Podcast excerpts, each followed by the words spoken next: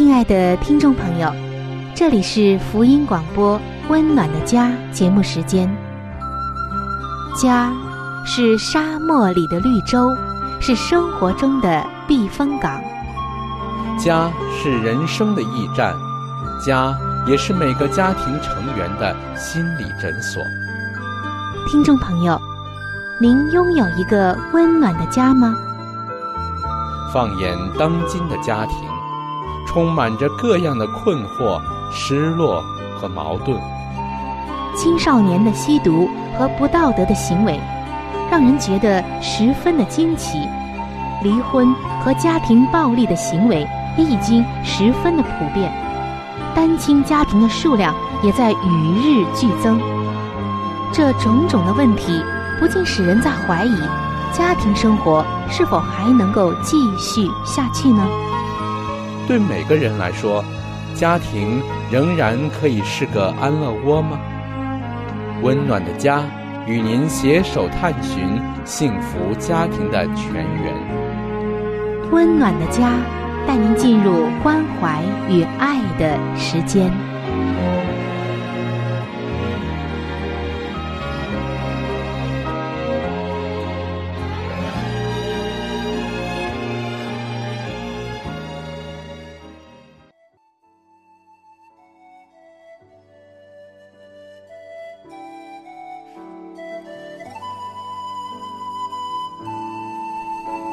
上帝眼中全然美丽的女人，是蒙福的女人，是幸福深处的女人。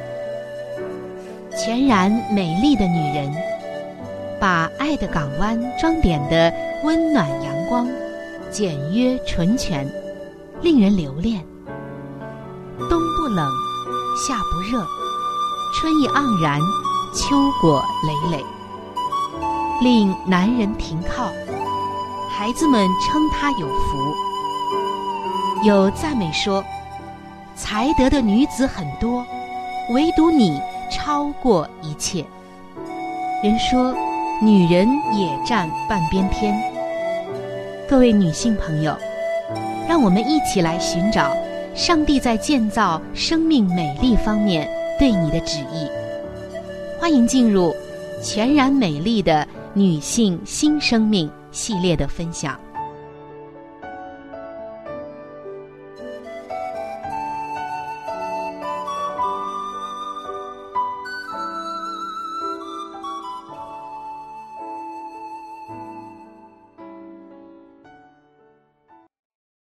各位亲爱的听众朋友，今天是建造全然美丽新女性生命的第一次的分享。特别推荐作为女性的姐妹们一起来听一听。当然，男性朋友我们也同样的欢迎，因为夫妻二人本为一体，在这一方面也需要男性朋友，包括丈夫们的扶持和帮助。所以邀请你们一起来收听我们的节目。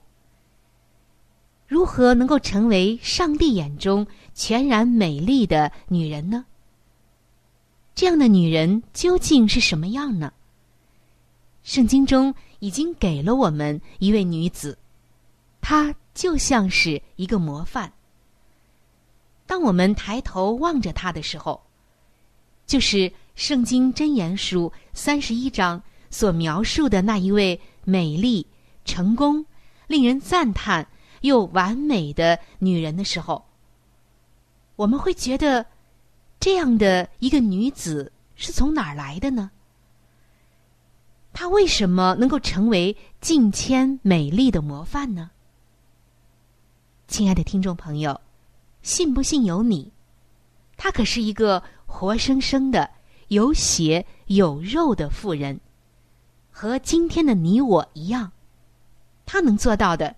我们也一定能够做到。当我们想要拥有一个温暖的家的时候，当我们的家庭婚姻出现了很多问题的时候，我们首先要来自我省察。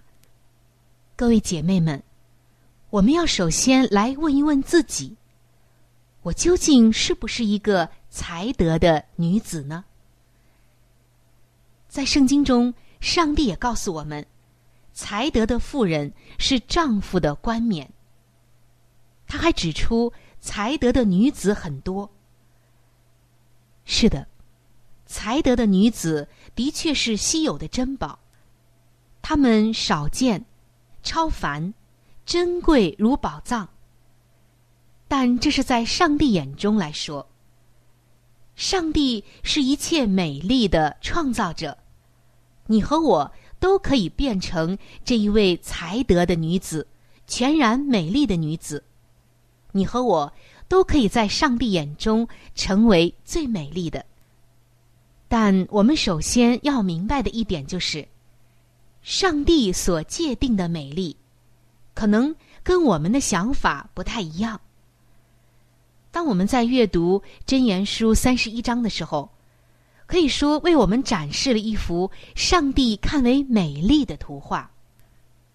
正如上帝自己所说的：“我的意念非同你们的意念，我的道路非同你们的道路，我的道路高过你们的道路，我的意念高过你们的意念。”就如上帝自身与人不同，上帝对美丽也有着不同的定义。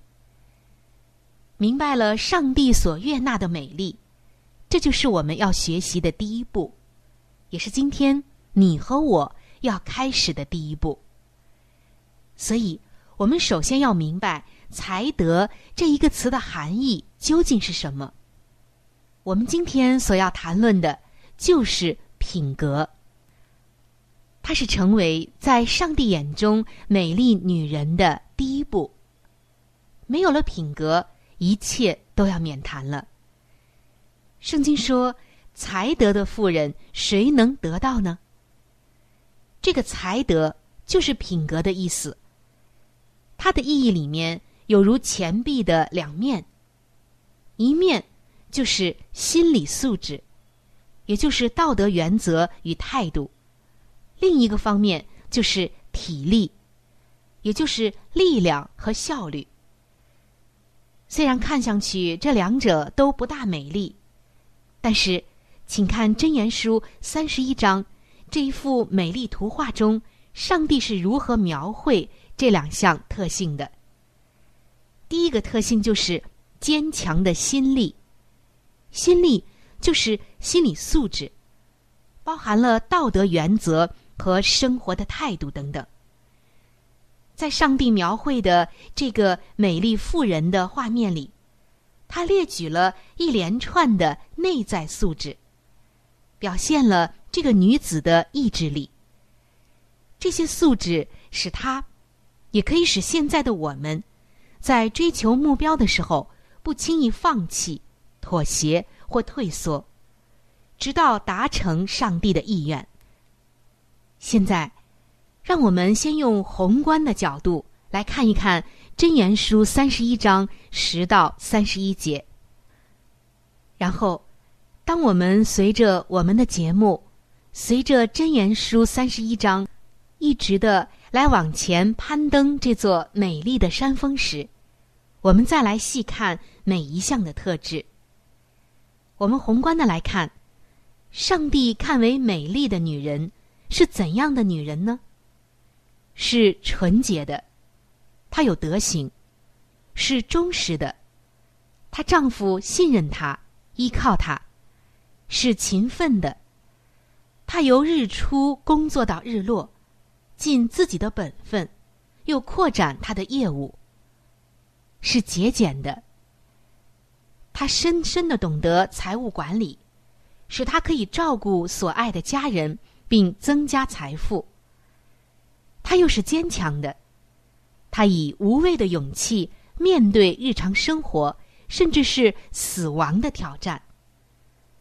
他又是仁慈的，他在生命中关心那些不幸的人、有需要的人。他的嘴唇说仁慈的话。他是智慧的，他一生都在智慧的行事。他更是圣洁的，他全心全意的爱上帝。听众朋友，尤其是各位姐妹们，你看到了吗？这些内在的素质，令这位上帝看为美丽的女人，可以妥善的来管理自己的生命、时间、钱财、言语、家庭、人际关系以及她自己。这就是她内在的素质。除此之外，还有一项就是强健的体魄。我们可能会奇怪，《真言书》三十一章的女子是如何完成上帝希望她成就的一切的？通过我们刚才所说的这两个面，一个就是内在的素质，还有就是强健的体魄，我们来解开这个谜题。我们清楚的看见。他的生活需要能量以及体力。请看一看这位美丽而又强健的女人在工作上的表现吧。从圣经中我们看到，她甘心用手做工，栽种葡萄园。她的这双手也操控线杆以及纺车。他有的时候从黎明工作到深夜。他照顾有需要的人，他织布为家人做衣服，供应家庭需要，以及为自己做衣服，并以出售细麻布为业。他从不闲懒，时刻看管以及建立他的家。我们看到这一位勤奋的才德的妇人，需要体力以及才能。才能完成他生命的工作以及爱心的工作。亲爱的姐妹们，刚才我们分享了两个方面，就是作为一个上帝眼中全然美丽的女子所具备的强大的内在的这种心理素质，以及强健的体魄。这也是《圣经真言书》三十一章向我们描绘的一幅美丽的画面。让我们对照一下，今天的你我是否符合这两项素质呢？如果真的是符合，那么我真的要恭喜你，你是上帝眼中全然美丽的女子，你必蒙福的。如果我们觉得还差那么一两项或者更多的话，不要紧，只要你愿意努力，愿意成为这样的女子，上帝会加给你力量。智慧和能力的，我们今天就可以向上帝来求，使我们成为上帝眼中全然美丽的女子。好，听众朋友，下期节目我们将继续的来分享上帝眼中全然美丽的新女性，欢迎您能够到时收听。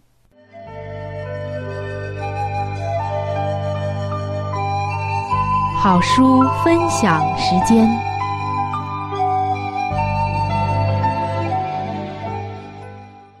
各位亲爱的听众朋友，各位亲爱的弟兄姐妹，您现在所收听的节目是由希望之声福音广播电台为您带来的福音类节目《温暖的家》，我是志鹏。现在是这个节目当中的一个小环节，叫做好书分享。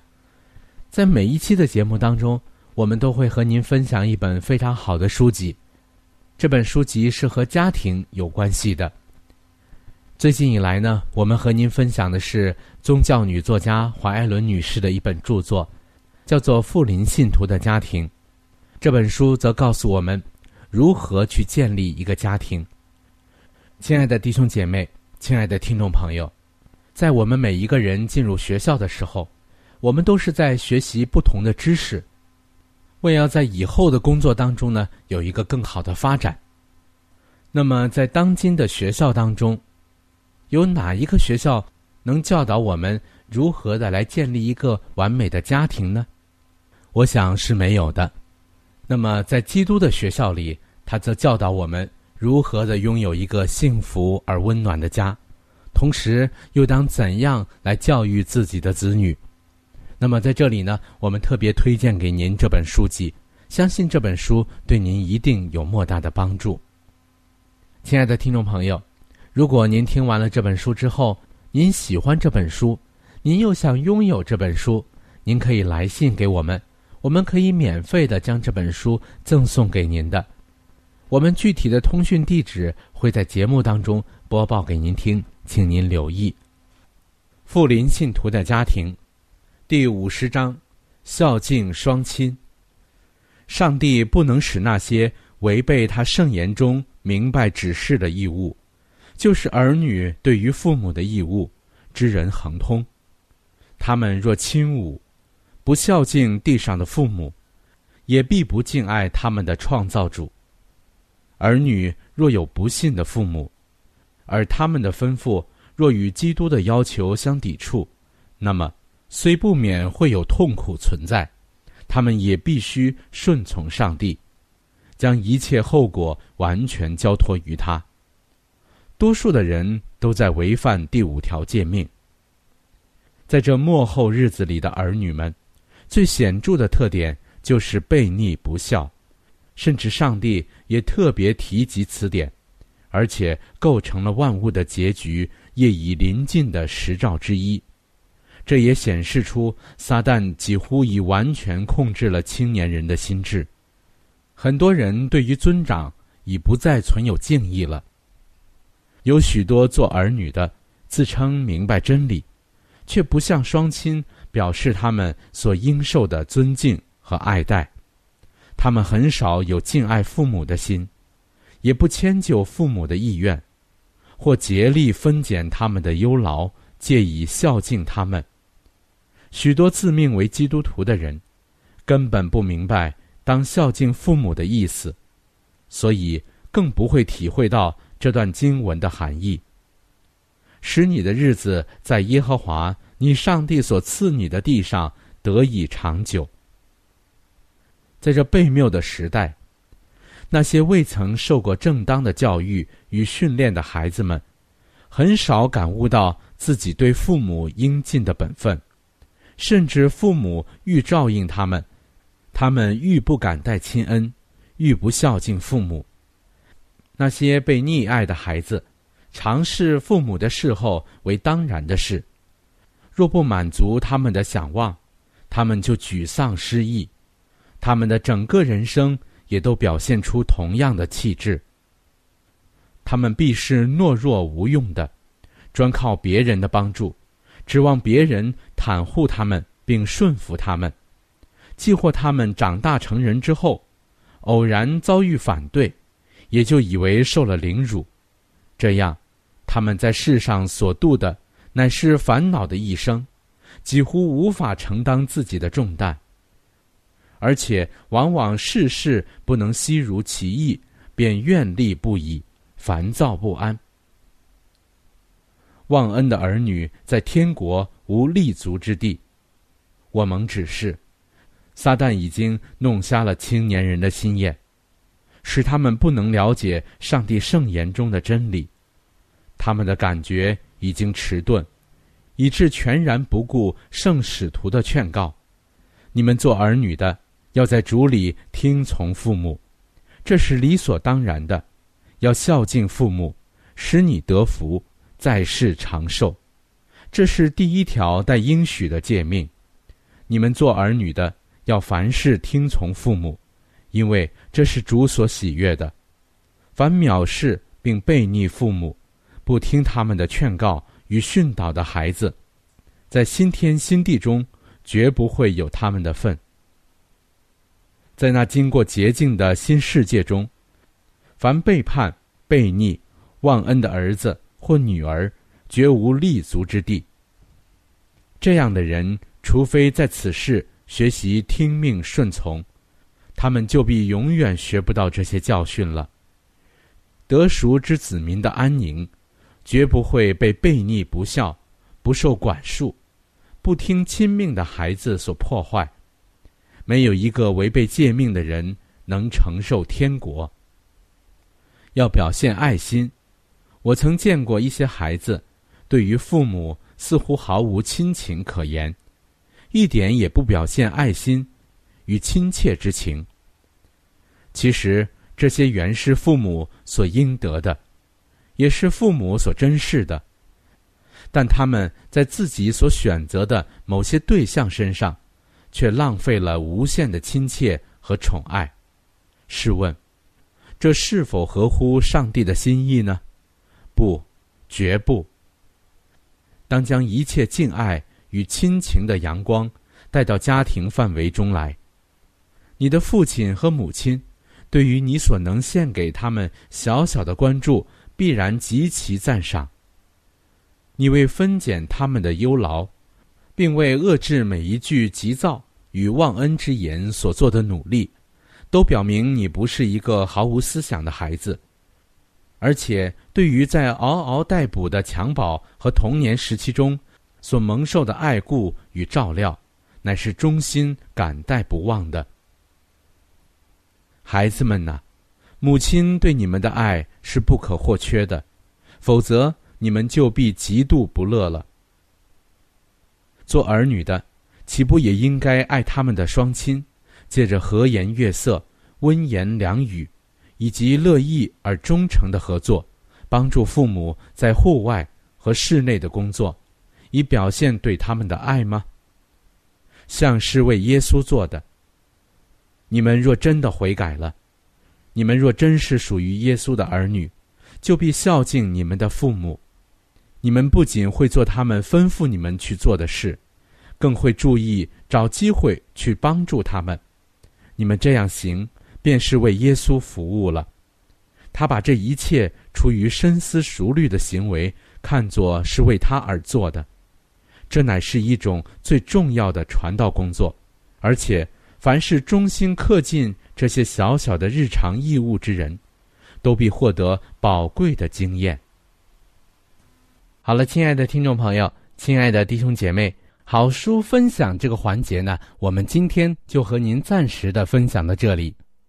那如果您对这本书籍非常的感兴趣，希望得到这本书籍的话呢，请您来信告诉我们，我们会免费的将这本书送到您的手中的。来信请寄香港九龙中央邮政局信箱七一零三零号，你写春雨收就可以了。如果你给我们发电子邮件也是可以的，这样更快捷一些。我们的电邮地址是 c h u。N y u 小老鼠 v o h c 点 c n，好了，亲爱的听众朋友，我们期待着您的来信。下面呢，我们将时间继续交给春雨姐妹。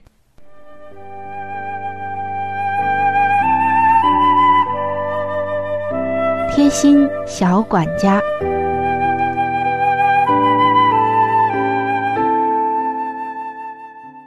各位亲爱的听众朋友。欢迎来到贴心小管家的时间当中，我是您的朋友春雨。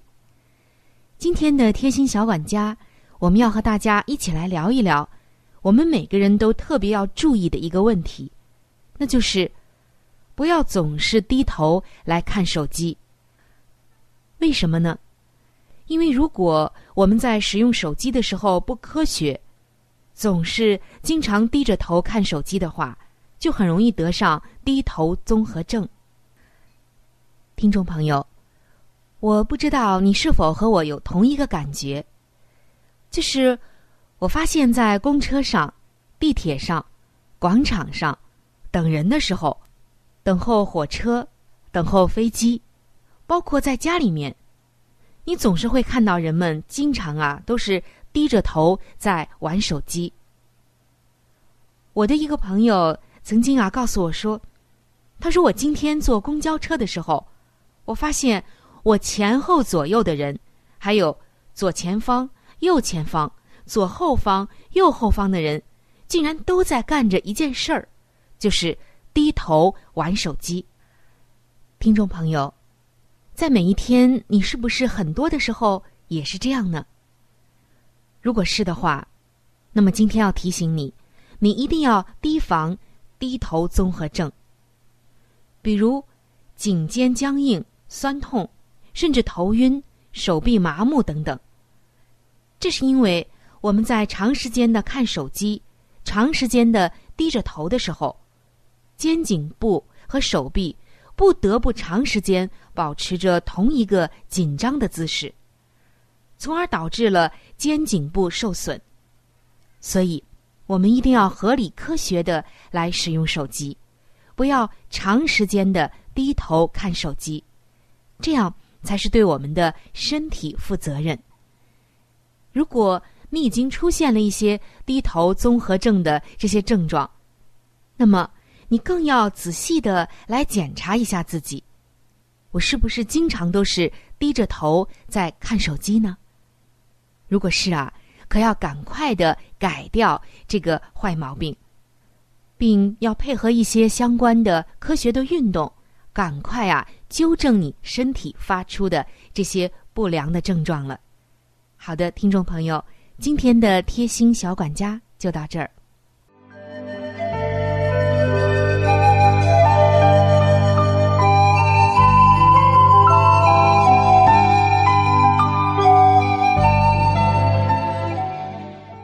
各位亲爱的听众朋友，时间过得真是很快。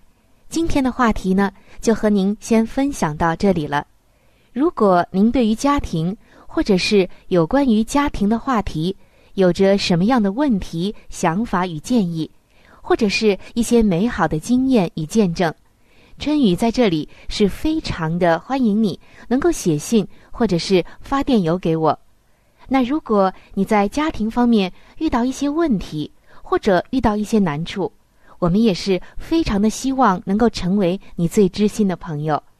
你可以来信告诉我们你心中的问题、困惑与烦恼。我们会尽我们的所能帮助到你。